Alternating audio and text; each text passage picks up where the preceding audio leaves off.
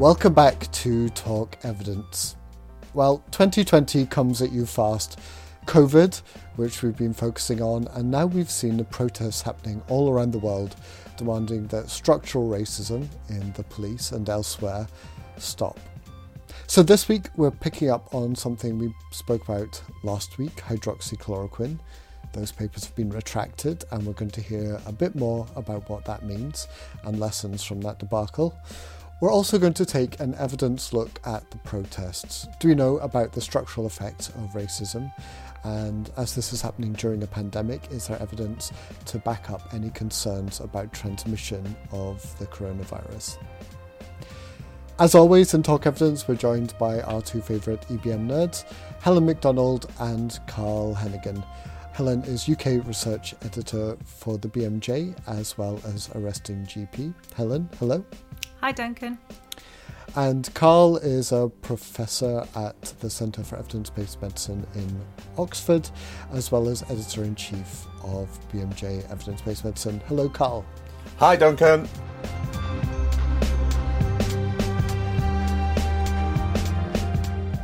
Last week, we talked about some of the expressions of concern onto hydroxychloroquine papers in The Lancet and in the NEJM.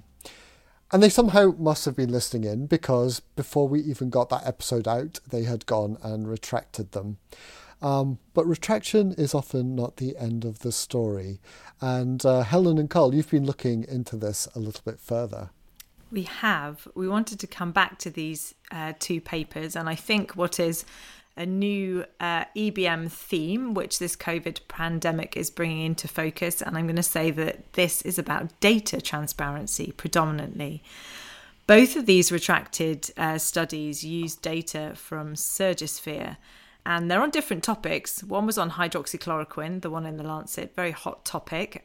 And the other was on whether there was an association between ACE inhibitors or ARB medications and COVID infection.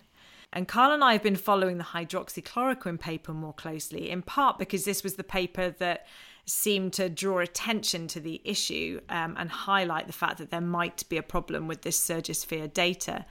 And quite soon after it was published, there were concerns raised about how plausible the data were. Carl, will you tell us about what you and others noticed? Well, it's really interesting. There was this first paper in the New England Journal of Medicine that appeared on May the 1st, and this was 8,900 patients with COVID from 169 hospitals in Asia, Europe, and North America. And it used this data from the Surgical Outcomes Collaborative Registry, Surgisphere for short. And what that showed is it reported on the ACE inhibitors. But the first thing that concerned me is that 21 days later, a second paper appeared from the group in the Lancet, and the registry had increased in size. It was now 96,000 patients from 671 hospitals in six continents. So immediately you see papers like that, you think, well, this must be a team who knew what they're doing, a large team, including epidemiologists and statisticians. Didn't include any of them. The first paper had five authors, the second had four. It was the same team. So I was like, it's implausible to get this type of research out at that speed in this time. And and I think what was interesting about it is people around the world in Australia started to challenge the data. They just said, look, first off, these numbers don't match what's happening on the ground. Other countries were saying for you to have this data, there's ethics requirements. Where are you getting it? And some in like the African continent were just saying this is not feasible to get this level of information because it takes weeks, if not months, to get the data and to check it. So I think that's the first. And if you look at the speed of it, went from appearing to publication, then very rapidly a correction notice was issued by the Lancet because of these errors. But then what happened was an expression of concern, and both studies almost simultaneously then retracted the papers. Pause there, Carl, because what we should say is that after the Lancet issued their expression of concern when we were recording last week, they said that an independent audit of the provenance and validity of the data has been commissioned by the authors not affiliated with Surgisphere and is ongoing. And then, when retracting the papers, three of the four co authors said Independent peer reviewers informed us that Surgisphere would not transfer the full dataset, client contracts, and the full ISO audit report to their servers for analysis. And the issues were similarly described in the NEJM paper. They said because all the authors were not granted access to the raw data and the raw data could not be made available to a third party auditor, we were unable to validate the primary data sources underlying our article. And so they requested that the article be retracted. And Carl, you have done more research than either Duncan or I on databases, which sums in my case zero. So, what would um, what would an audit of the database be? What were they actually trying to do in that process? Well, look, let's just first track back a bit. In the contributor statement in the Lancet article, it says the corresponding author and co author had full access to all the data in the study and had final responsibility for the decision to submit for publication. So, what that means is you've been delivered a database by some organization and you have that full data on your server and you can access it. So, there's a contradictory statement that doesn't make sense to me within what they've said in the retraction versus what they said in the submission. Importantly, when you have access to the data, you do particular checks on that data. You might be verifying the data, validating some of the dates or the ages. So, for instance, you put range and consistency checks to ensure, for instance, people are, be, uh, uh, are between the ages of 1 and 120. And if you get a number outlying that, you start to be concerned. So that's important in terms of the integrity of your data. But also, you're looking for a chain of your data to say this data is actually verifiable and accurate in some way. So, for instance, when you look at it and say there's mortality in this hospital, how can you actually verify that's true? You might go back to the original hospital records and check that data. That's where the problem comes in. That takes a lot of time and a lot of resources to do well. And if you look at the size of the team and the date structure of this, it's just impossible to be able to do that. Well, there's lots of themes for us to unpick here, but I wanted to begin by um, sharing with listeners a conversation I had with Fiona Godlee, editor in chief of our journal, the BMJ, just to set the scene on how common retractions are and what it's like to handle requests for them. We get people asking us to retract stuff quite regularly, but the actual number of retractions, I think people might be surprised at how low it is, although it's definitely going up. Um, and there was a, a study um, back in 2012 in PNAS by Fang et al., where they, they looked at um, retractions since 1973 in PubMed. And, and of all the millions of articles in PubMed, they found just over 2,000 articles that have been retracted. And what's it like being on the sharp end of receiving those complaints, perhaps directly calling for retraction or raising serious concerns? What's it like to try and unpick as an editor um, whether there is a major problem with something that you've published? It can be awful. You know, one can feel thoroughly, thoroughly sick about the whole thing. And and uh, in the initial thing, you think, "Oh Lord, we've made a big mess." Um, and then, actually, often when you look more closely, it is more like a disagreement about the content than than a fundamental problem with an article. Um, sometimes requests to retract come from the authors, which is the case with these um, Surgisphere articles in the Lancet New England Journal, and that that's obviously easier. Um, and to my memory, the only paper we've recently retracted the BMJ was in uh, a paper published in 2000 and was retracted in 2003 because the authors found a fundamental flaw in their work and um, asked us to retract it. That's a, that's a relatively straightforward thing to do. Um, when a request comes, you know, very much from critics of a paper, then that can be very hard to manage. The, the the, the most sort of high profile one we've had was with the statins article, pub, which um, I know well, of course, being its you know well. um, the, the, statins article we published a paper by John Abramson and colleagues in Harvard, at Harvard, um, and um, just for listeners' interest, it, it made a it was about the um, really questioning whether people should be put on statins when they're at low risk of heart disease and uh, mentioned a, a, a, an amount of harm that was being caused by statins, which was thought to be an error. And we got a big push from uh, Rory Collins and colleagues in Oxford saying this was really dangerous and bad. Um, we corrected what seemed to have been an error in a figure about the harms, but Rory Collins and, and his colleagues really felt that we should retract the paper, and it became a very high profile issue and obviously statins are one of the most commonly prescribed drugs it was hugely important um, in that respect and what i felt was really the a good thing about the response was that rather than us deciding as editors and me deciding as editor, because I was already invested in the fact that we'd published the paper and, and I'd defended it to some extent with the correction. Um, and I didn't think it needed retracting. I thought the rest of the paper stood and was very strong. Um, so what we did was was ask for an independent person to look at this. Um, she and her very good committee that she set up were very transparent, and we published everything. And I said to her we would do what she said, we would do whatever she recommended. And um, there were criticisms of the journal, but her view was, their view was that we didn't need to retract the paper. So I felt that was a good process. Obviously, these were two very high profile papers, um, both expressions of concern about the Lancet paper from scientists, and then um, both of the papers being retracted so quickly, almost simultaneously.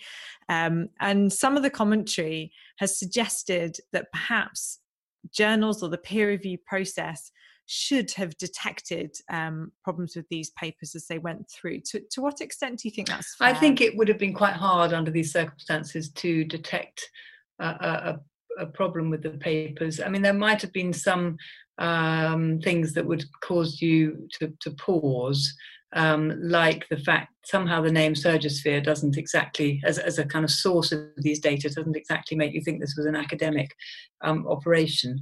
Um, and then th- there was the fact that there was very little detail on the source of the data. So I think I think um, it is, you know, in retrospect, with with uh, hindsight, which is always very easy, um, interesting that that no one sort of seemed to question the source of the data. I think, I think, and were they ethically um, and appropriately gathered? Uh, so, looking in hindsight, you can see that. But I, I, I don't think I feel terribly critical of of the Lancet New mm. in this case, especially in the context of COVID, hmm. because whether right or wrong, there is this sort of spurious urgency about um, about about you know this particular issue, obviously in the current throes of the pandemic. And the other thing I think is the risk that we all fall into as editors is that um, I guess the papers came in and both papers confirmed views that were out there about the, the, the benefits or harms of hydroxychloroquine and, and, in the New England Journal case, the ACE inhibitors. So they sort of seem to go along with what we wanted to hear or what we were expecting to hear. And that's always a bit of a trap for journal editors that you have kind of confirmation mm. bias and don't apply quite so much scrutiny. So there's quite a lot of reason to, to, to you know, the, the need for speed and confirmation bias. Um, but looking at it, obviously now in the, in the light of what we know, uh, I think there are things that we ought to be doing um, and and ways we can improve things. One of them is we ought to be a bit dubious, in fact, possibly not not published um, observational studies of treatments. I think that that you know that becomes a problem. But quite a wild. Well, idea. you know what I mean. I mean, I mean, we, we do recognise that randomised controlled trials are the are the way to look at whether treatments are effective or not. Um, so I, you know, we need to be quite skeptical, I think, about observational studies of treatments. Um, then, when you get to these big database studies, we we do need, as this example has shown us, to be much more concerned about where the data are from. Have they been ethically and properly gathered? Um, a paper with very few authors on it, but but publishing results from such vast numbers is is should raise doubts, I guess. So you know, I think it's I think it's tricky, and I think both journals did the right thing in in acting quickly, uh, instigating independent review um, as asked for by the co-authors. And, and also then obviously retracting because the co-authors asked them to. That made it quite straightforward for them.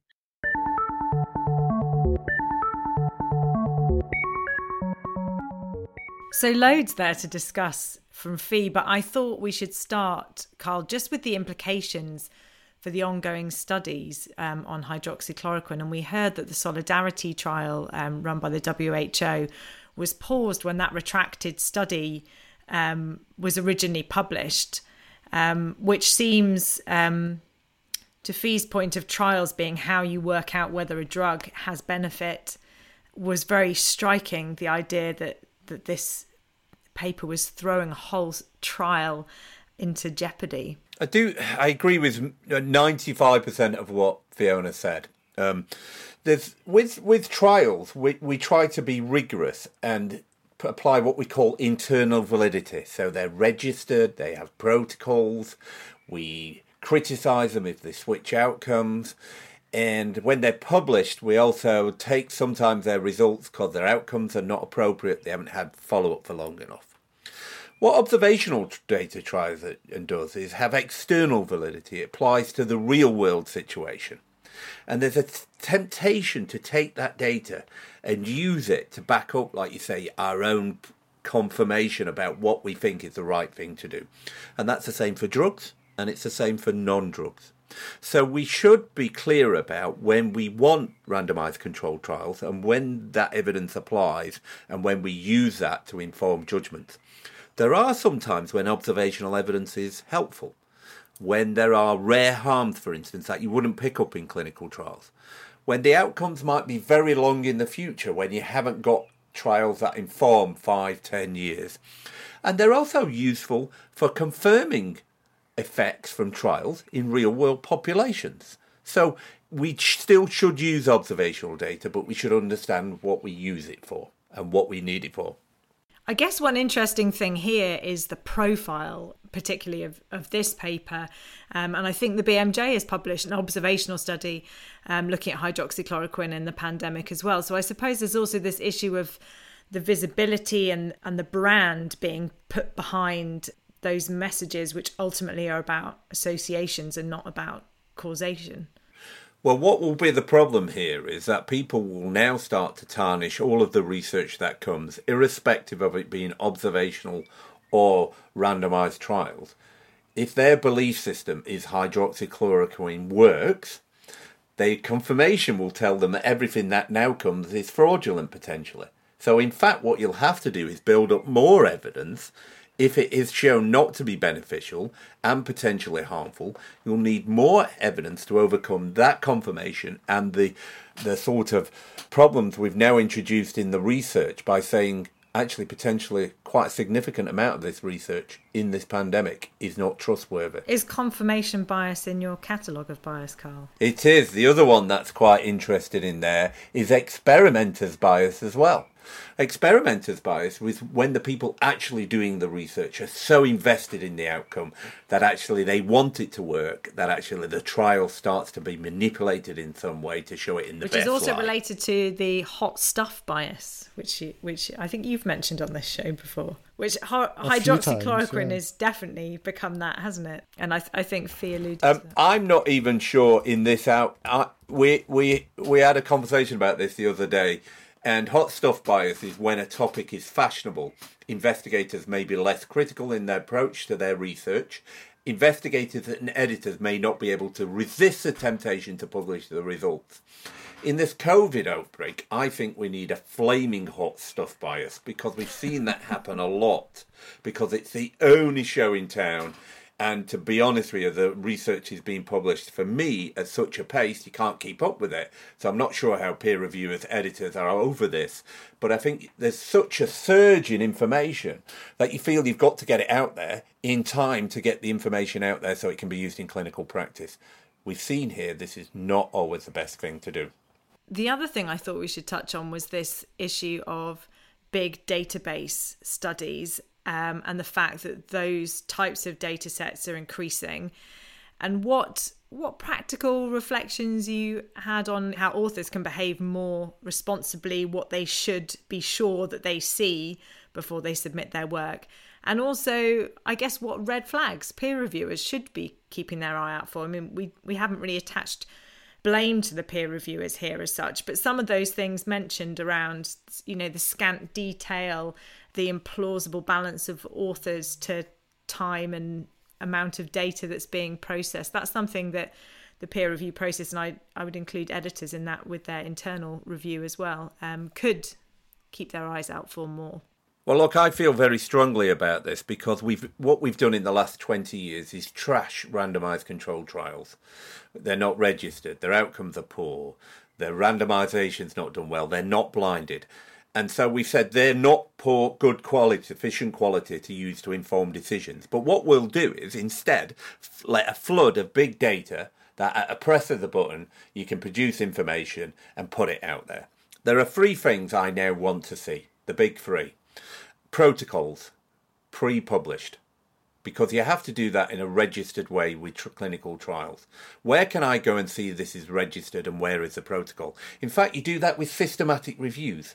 But we don't seem to do that with big data observational studies. I want to know what you were setting out to do and what were the outcomes pre specified. Number two is I want some form of validation and verification of the data within that structure. How do we know this is truth? Did you go back in some way and source a percentage of data to test whether it was accurate or not? So I want that to be understood.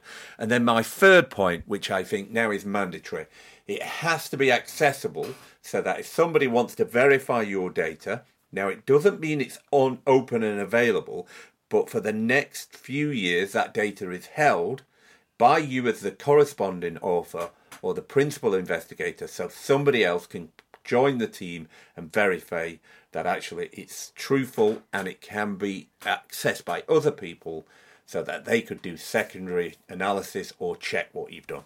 And it sounds like some change in that third option might might be upon us. And I noticed that in a in an article published in the Guardian, the Lancet or one of its editors was was um, quoted as saying that they plan to look further at their at their data sharing policies. And certainly at BMJ, we do have those. So we require a data sharing statement for all of our research papers. But for papers that don't report a trial, we don't currently mandate that the authors need to share the data. They just have to say whether they will, although we would obviously encourage them um, to to do that um, where appropriate. But perhaps, as you're saying, Carl, it needs to go further. I'm going to start going into rant mode here almost because it annoys me that we say a clinical trial has to be registered and then it can be published. But what we say when we do a study like this is we say, well, it's not a clinical trial, and then nobody can really identify and define what we mean by clinical trials.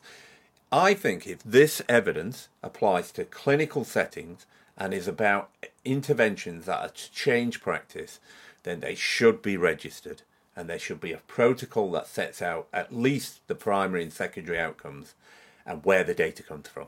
And so that would be a very simple fix for journals to say, these have to be registered with a protocol. It doesn't have to be an all seeing protocol, but at least they're minimum items. And then, based on that, you can have some verification process, at least going, they haven't changed their outcomes, they haven't switched them. Actually, they did have access to this data and it's clear where it's come from. Carl, you had some really interesting ideas about peer review as well. I think we have to remember that peer review is largely unchanged over the last what hundred years. It's it's not a professional organisation of peer reviewer. People are doing it in their spare time. And to pick up this, it's much easier with the retrospectoscope to look back and say, ah, it was obvious there were only five people on the journal and on the team, and that was obvious they didn't have the skills. So I think this would easily slip through peer review. I think what is important here, and this is an important aspect for some of these journals, we have downgraded and lost the debate about much research. It's almost like if you send a letter in there, it doesn't mean anything. But actually, that's what we need to reinvigorate people's eyes on research and reinvigorate these responses. So, these journals like The Lancet and New England should have rapid response systems that it goes up within 24 hours. And actually, if somebody has a concern, it has to be addressed by the authors. And we need more debate about all of these research that goes up, and we need to somehow prioritize that as an important aspect. What I would like to see mandatory is the peer reviewers not so much put their peer review up, put their concerns up as almost an article in its own right that says, here's the concerns we had about this paper. And in addressing them, whether they consider they have been addressed appropriately or not. I don't think that should mean it's not published. It just means our assessment of bias, our assessment of the uncertainties in the evidence is a subjective opinion, and we should make more of that. So, if you have two free peer reviewers, I'd like them to actually have more prominence in what they think the research means and what were the uncertainties. Mm. Well, I think this is probably something that's going to run and run, and we'll be coming back to talk more about that. So, now let's turn our attention to the other big story of the moment, uh, which is the protests that are going on around the world as frustration with the status quo kind of boils over. Now, we want to take an evidency look at that, and I think we've published um, some things on this in the past in the BMJ, but obviously, this is a really complex issue because it's not just about the hard numbers here. Um, that's not the only thing that's important. Uh, Helen, you've been thinking about this. So, over recent days, we've seen the collision of two what seem to be intricately linked pandemics one of COVID and one of racism. And COVID is a new problem which has been very active in our minds in recent weeks, and it's proved very good for exposing cracks or sometimes even gaping holes in all kinds of systems um, our evidence systems, our healthcare systems, and now we seem to be adding society to that list as well. Um, we know that we've got health inequalities um, and that those from specific ethnic minority groups have experienced different outcomes from the COVID pandemic um, in different countries. And these signals of harm to those groups in the UK triggered the UK government to ask Public Health England for a review into whether and why there were ethnic disparities in COVID. That review also suggested um, that PHE would make recommendations for change. The report was published a few days ago. By the time it came out, it largely confirmed what others had already shown in the interim from various countries. And you can listen back to Ben Goldacre and Calum Semple on, on our show talking about how they use big data to explore uh, that issue. And you can also read the report, which we will include a link to. Um, but there was a problem because the report was meant to include recommendations about how things might change, and that part of the report was lacking. And that has led to a big outcry, particularly from minority communities. And, and why? Um, why was it missing that information? Is this an example not just of health inequality being illustrated by COVID 19, but about structural racism in the way that we're approaching these difficulties in our population? And this feeds into what has become a very active and current discussion about an old global problem of racism. Um, and that's really front and centre stage since the killing of George Floyd in Minneapolis, triggering these race protests. And some people have seen that as a distraction from COVID efforts and been worried about the risks of people coming together to protest. But other people have viewed it as one and the same issue because we can't tackle COVID without tackling these issues of racial disparity. And like many people this week, I've been trying to understand how these fit together. Uh, and while I had Fee on the line, I thought I'd ask her her thoughts on this matter because she was fresh from writing her editor's choice from the journal this week and she had been writing about this very issue.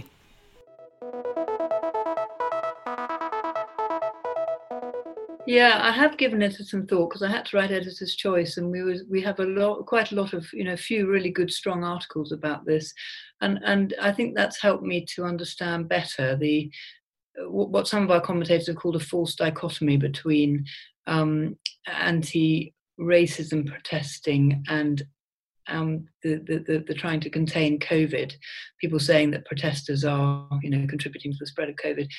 I think the view is really strongly from all of the people who've written for us on this that actually racism is a cofactor and a and a, and a, a, a sort of material de- determinant of um, the pandemic itself, and that it's absolutely essential that these protests you know they need to be done safely people need to protest peacefully and they need to protect themselves as far as possible with masks and any social distancing that can be achieved. But but that that, that the, the, the pandemic shouldn't stop the protests because the protests uh, need to highlight the, the, the contribution that racism is making to the pandemic itself. So they are very very closely interwoven and the kind of structural racism that we are at last beginning to recognize in society and in healthcare are um, damaging people's lives and uh, something we all must fight against.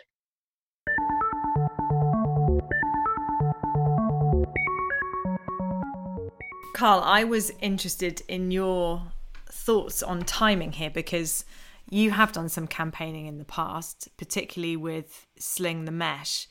Um, and to me, it feels like there is momentum behind this idea of needing to of needing to tackle structural racism at the moment. And I wonder how you reflect on on what's been happening from that point of view. Well, look, I, I think it's incredibly important that when people set out, they step back and think, ask the question, why is this important to me? What change do I want to see?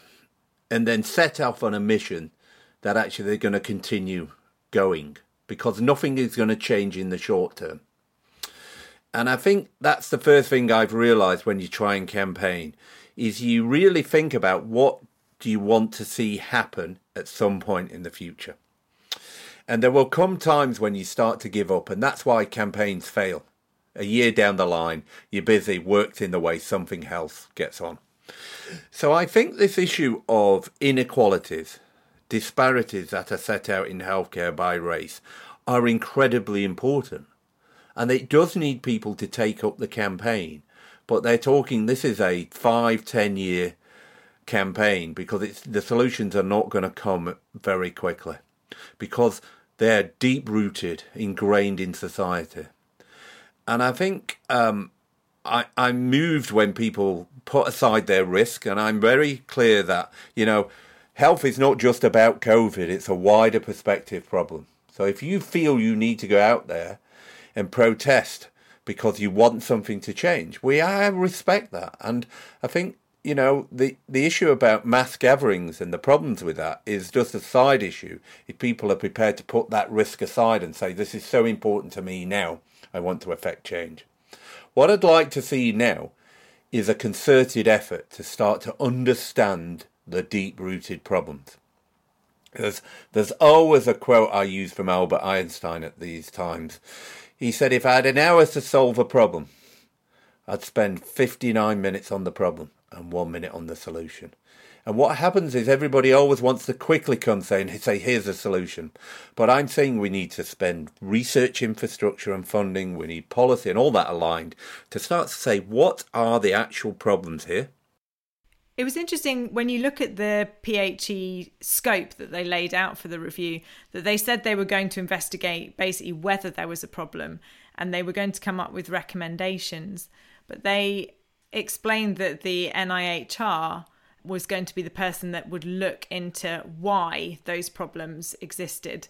So, in a way, as I first read the scope, it had seemed a little bit strange to want to quantify whether there was a problem and then come up with a solution without necessarily doing that middle bit of work. Perhaps perhaps we already know a lot about the why, um, and that would give you clues about how to move forwards. Well, we know in other infections, ethnicity has a significant impact in influenza and outcomes. We know in cardiovascular disease, disproportionately affected, diabetes. So there are all these range of issues that we know about.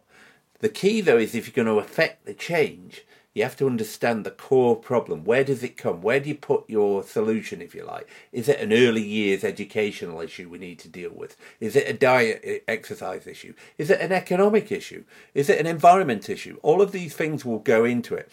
But it doesn't come back to one of the key things I think which we all have to deal with is our unconscious bias. It's been a been a podcast of biases this program, hasn't it? And I think it's really interesting. This this concept is that yeah, you have to check in a lot about your own thoughts, where they sit, and speak to other people to see how are they affected because it's all different depending on your current context and situation. It's different from an old person than a young person. Different for a black person than a white person. How we see the world and how it affects us and it's very easy to just look at it through your own glasses. And I find that really interesting to check in with different people. And if they have a different perspective from me, it's real. And I am concerned in the past that we've come through different eras, that we are still dragging through perspectives. The world was very different in the 70s and 80s, very different in the 90s and 2000s, and I hope it will be different going forward, that we do actually improve some of these effects for a wide range of people who feel marginalised, disadvantaged, and at times uh, are not given the opportunities that they should be done because of our unconscious biases. There's clearly the fact that racism is wrong and should be fixed, but I've been wondering how evidence can help us play a role in thinking through the situation that we're in at the moment, particularly with respect to the protests. Um, and that is do we know anything about the harm of gathering, public gatherings? Well, it's very interesting. If you looked at the evidence before this outbreak, and this comes from SAGE, the advisory group, and the sort of systematic reviews that you look out at, mass gatherings, but most of this evidence is applied to influenza, not coronavirus, were perceived to have a minimal impact on outbreaks. That's why we carried on with football matches going into the outbreak. However, the interesting differences with coronaviruses is this super spreading concept, where we see asymptomatic people, pre-symptomatics, or individuals who seem to be able to generate a large number of infections. There's a particular good example of that in a church services in uh, South Korea, where they had hundreds of people affected from one gathering. We've seen it within choirs as well. So I think what we'll see is actually a different perspective from mass gatherings with coronavirus. However, the flip side to that is it seems the seasonal evidence is starting to be more stronger in that temperature and humidity, and that if you're outside with the UV light, your risks drop, particularly because the stability of the virus is much less in the external environment. So, uh, my perspective is if you're outside, the risk is very low. Therefore, I think we will get to a perspective and a position where we'll have gatherings because that will not add much over about what you would do going around your daily life. I think the risk in enclosed spaces are much higher. And the risk when the temperature is lower and the humidity is lower, remembering the skiing trips where people had these super spreading events, much higher. So I feel reassured about outside gatherings. And to be honest with you, I would see us going into the summer arena to start to have more outside gatherings because I think the evidence is reassuring that the risk is minimal. And there was a bigger evidence question I had on this issue as well. And Carl, I'm not going to grill you on evidence around ethnic disparities. Um, instead, I decided to call Sonia Saxena, who's a professor of primary care at Imperial College London, she works as a GP and as an academic. And earlier this year, with others, she wrote in the BMJ on the topic of transforming healthcare systems for the UK's multi ethnic population. And I wanted to ask Sonia a bit more about her thoughts surrounding the Public Health England report.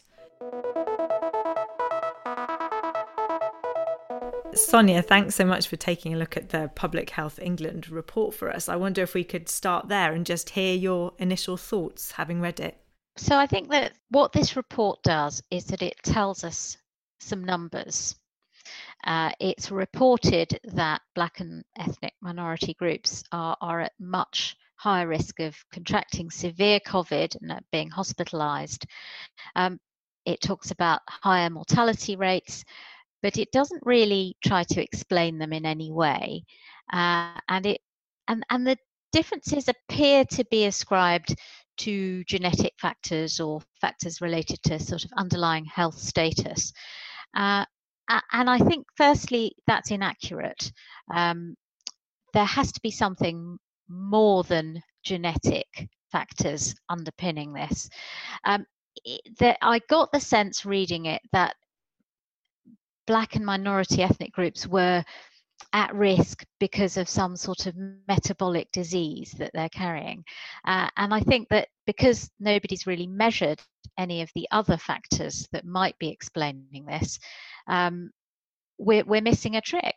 Um, and the other thing to, to notice is that the timing of it was very interesting because um, the emphasis on cardiovascular disease and the elderly misses other wider information. So just this week, the BMJ you reported uh, that all the pregnancies that were delivered of the women who were uh, admitted to hospital, um, 75% of them were black or Asian. Now, they aren't going to be in the elderly group. So I, I, really do think we have to start looking at, at the underpinning causes. And, and one of the big areas is got to be exposure.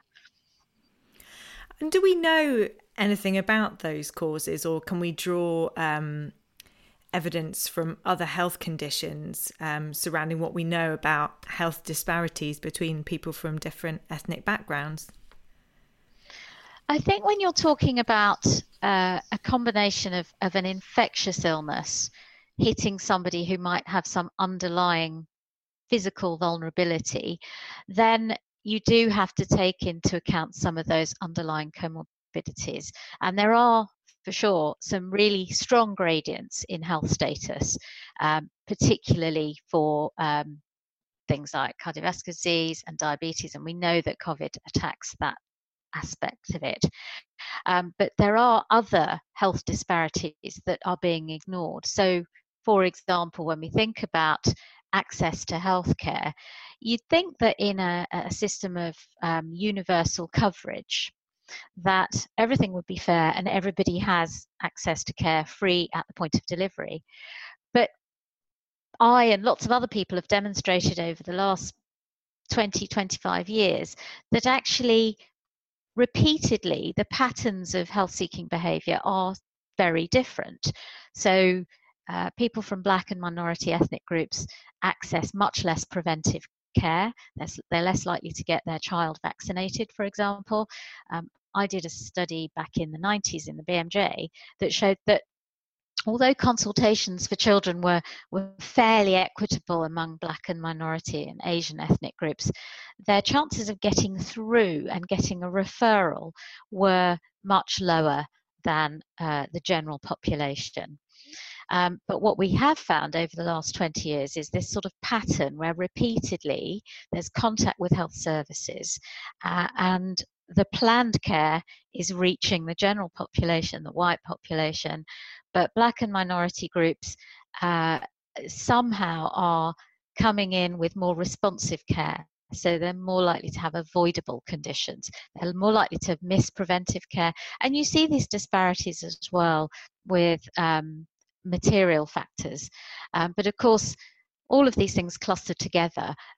And uh, I think that we do really need to do some more nuanced research around this.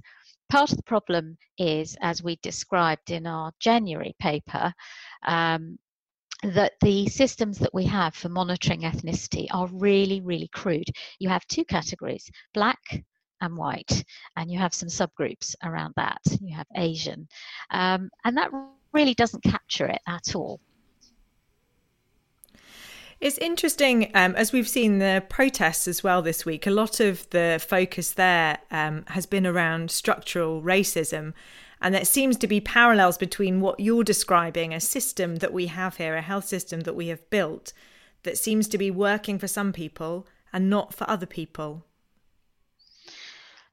I think that's right. Uh, I think that we are talking about structural racism and we are also talking about institutional racism. Um, I I think that the boundaries between those two things are, uh, blurry, but the institutional racism that I think has set in is is this sort of blindness about wanting to address uh, the the factors that some groups may be encountering, and that comes right from the top. You know, the SAGE committee is not representative of the general population. The decision makers, they're the people who are advising the government.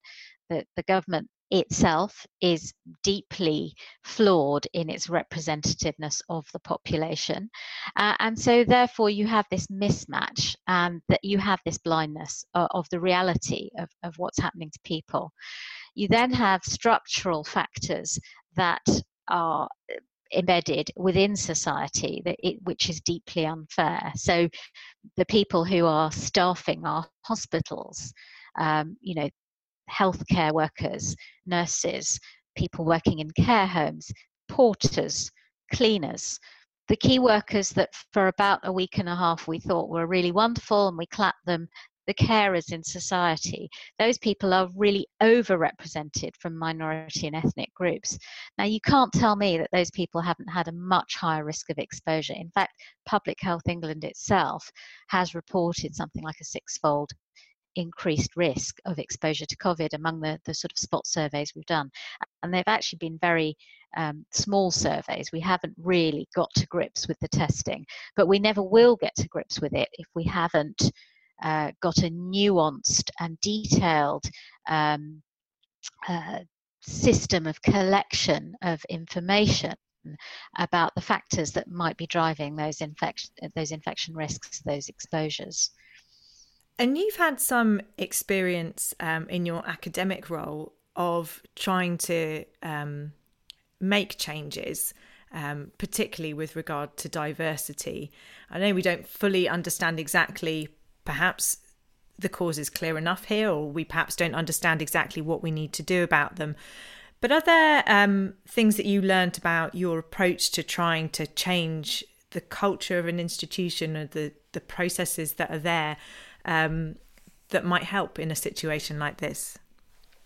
So I, I am professor of primary care at Imperial College London, and uh, I'm stepped forward to set up an opportunities committee within my own department, and that was part of trying to um, improve and reform our department.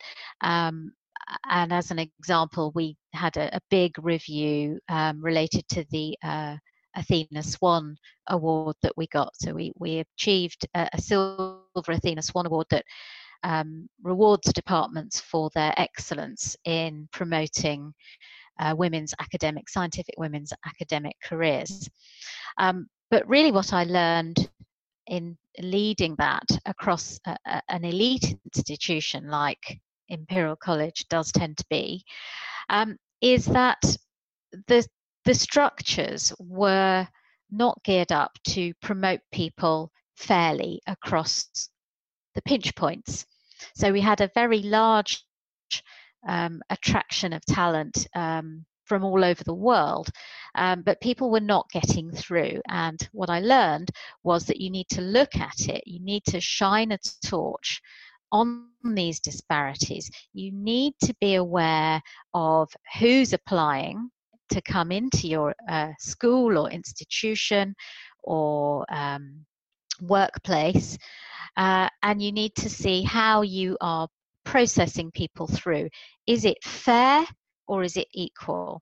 Um, those are questions that I'd like people to ask, and they need to to have enough information about the people who are coming through uh, in order to to make any sense of that.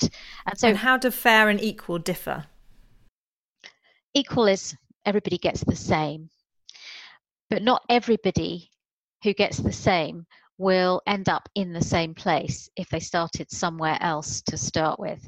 So, fair might be um, so that everybody ends up um, in the same place that they should be.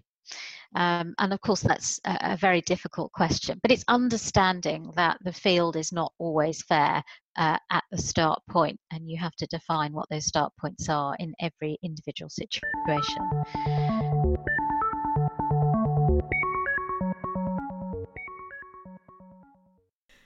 That was Sonia Saxena talking to us.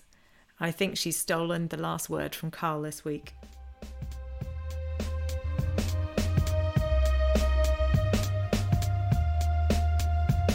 So uh, that is it for this week's episode. Next week we're going to be back um, with some more COVID, but this time looking at the distance rule one or two meters. So if you're interested in hearing that, then make sure you've subscribed on Apple Podcasts or Spotify or wherever else you get your podcasts from. We also want to hear from you, so if you have a comment for us or any questions, then go to bmj.com slash podcast where you can find out how to drop us an email or you can get hold of Helen and Carl on their social media handles. I'll include them in the podcast text. So until next week, it's goodbye from me. Goodbye from me. And goodbye from me. Take care out there.